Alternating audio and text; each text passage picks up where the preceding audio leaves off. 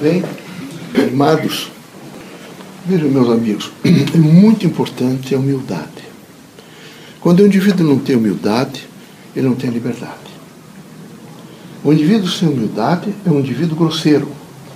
É alguém que se, quer se colocar acima dos valores da terra e dos valores humanos, portanto, é extremamente precário. E ele é tão precário que ele é precário com ele mesmo. Ele, por exemplo, não consegue perdoar. Quem não consegue perdoar vive permanentemente com um processo de culpa. É como se ele fosse sempre alguém que tem uma expectativa, que está sofrendo. Então é preciso saber perdoar.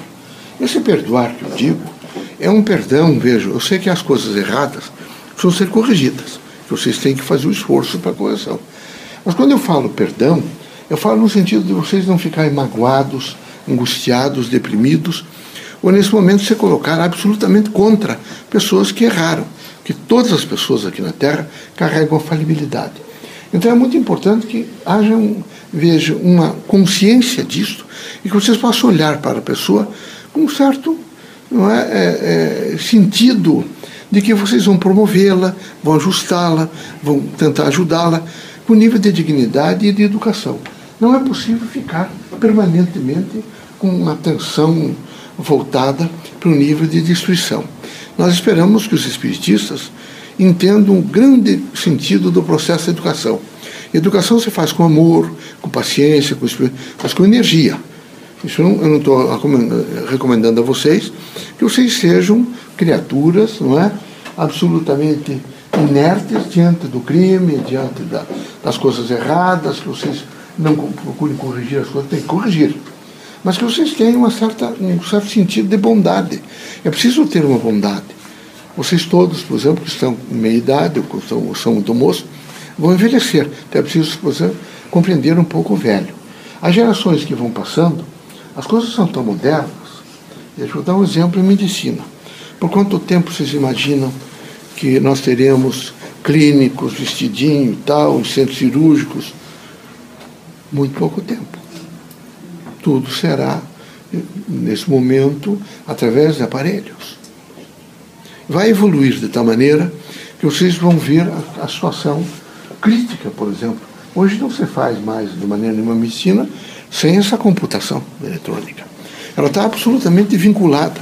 Mas ela está vinculada ao direito, à engenharia, aos cursos superiores todos. Então ela está vinculada à vida. É preciso que vocês entendam que diante desse quadro que aí está, que é realmente técnico, mecânico, vocês procurem pelo menos tomar um pouco de conhecimento disso para não ficar alienados. Ninguém deve ser um alienado, deve ser uma pessoa que saiba administrar a contemporaneidade, aquilo que vocês estão vivendo. Além disso, dizer a vocês que é preciso ter diferentes entre vocês. Mesmo nas carreiras profissionais, nos quadros profissionais, eh, os entendimentos são diferentes.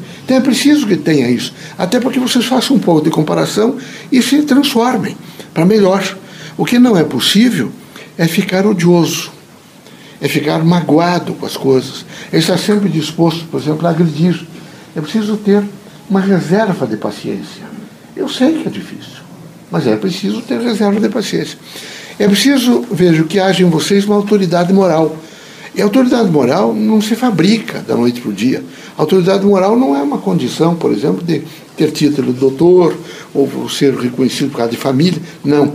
É, uma, é uma, um comportamento que leva todas as pessoas, veja, um grau de respeito, de confiança, né, de atitudes. Então era preciso que vocês todos tivessem sempre, sempre, veja, esse comportamento moral. Que isso refletisse nos atos de você, no pensamento, no sentimento, nos atos. Que vocês fossem absolutamente criaturas que tem uma certa sobriedade. Com isso, vocês estariam ajudando as pessoas que precisam de ajuda, que estão muito desintegradas diante dos elementos da Terra. Vejam, há uma desintegração política no mundo. Vocês devem estar vendo isso. Não é só no Brasil. Há uma desintegração política grave que alcança vocês todos. Depois há uma desintegração não é, social, porque não faz da política, uma desintegração social. Tem valores novos. Não é? Vocês vejam, por exemplo, o, a, a, o problema dos gêneros humanos. Vocês estão passando por uma, uma fase de transição.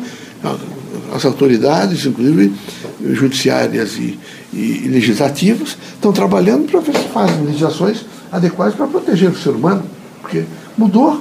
É preciso saber compreender isso.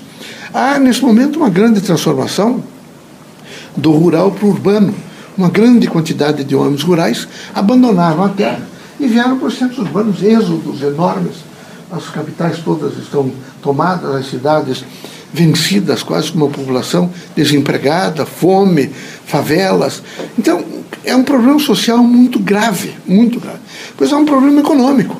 Então, a produção, a distribuição, a repartição de bens e serviços da sociedade humana está em crise, em crise profunda. Mas por quê? Porque vai haver uma mudança.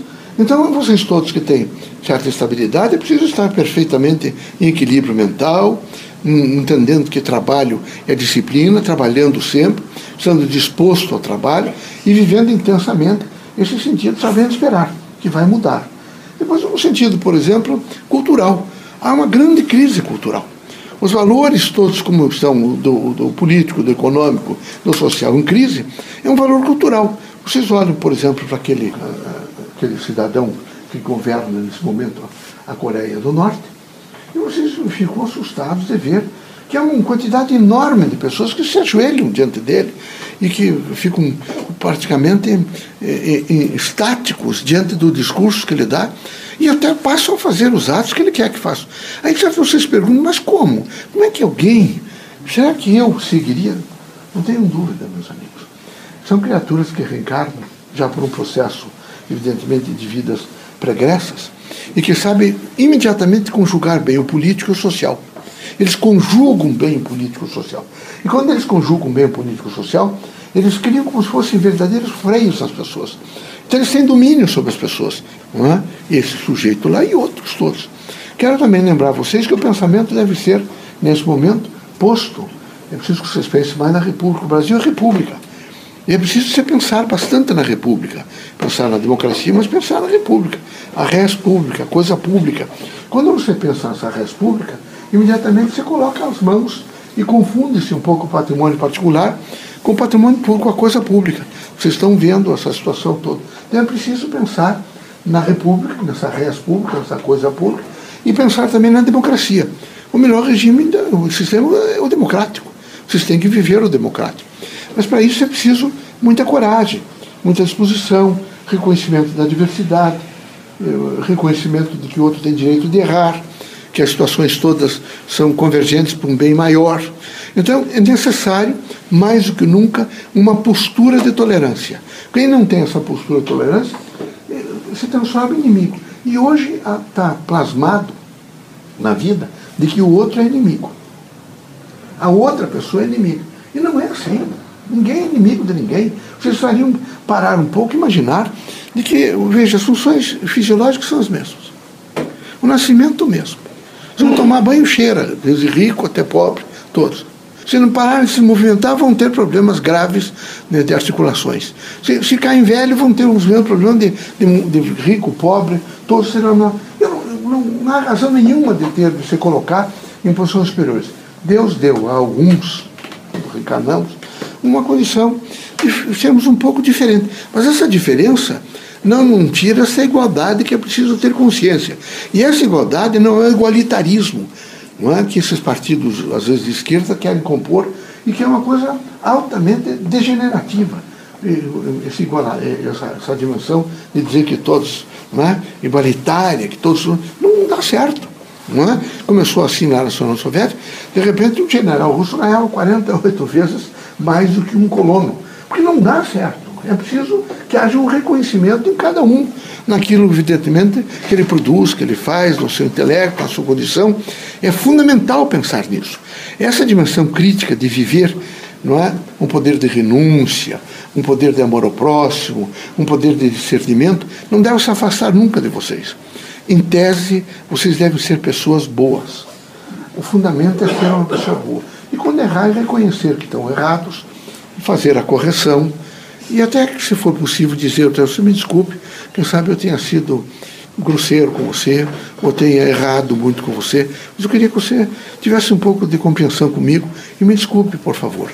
Então, tratem de ser mais justos com vocês mesmos. Sabem, meus amigos, aquele, aquele momento em que vocês se completaram de alguém, ou que vocês usaram da má fé, para o futuro vocês vão reencarnar. É aquele genro que está junto com vocês e que veio para demonstrar para vocês de que ele é capaz também de fazê-los, nesse momento, se educar um pouco através da dor. É aquela menina que vocês perverteram e que abandonaram e que ela caiu na mais baixa de todas as prostituições. Ela, quem sabe, reencarnou como vossa filha. E vocês têm que olhar para ela e cuidar dela e ajustá-la nos processos de vida de vida. Aquele, aquele, aquela dimensão de uma crise com o irmão, com o parente, é aquele momento em que vocês, quem sabe, cometeram graves agressões contra terceiros e vieram para entender de que é preciso, em face de, da, da presença deles, vocês tenham um pouco de paciência. Deus permitiu que viesse à Terra um extraordinário irmão nosso, que é Jesus Cristo, e que deixou um evangelho de amor, portanto, de transformação. O que é preciso é pensar sobre esse evangelho e imaginar que, através da fé, do exercício do bem, do desprendimento e da compreensão, cria-se um espírito de lucidez, que vocês todos evoluem e são mais tolerantes uns com os outros. Que Deus os abençoe, que Jesus ilumine vocês todos, que possamos, realizar um trabalho com dignidade, com desprendimento e priorizando sempre a pessoa humana.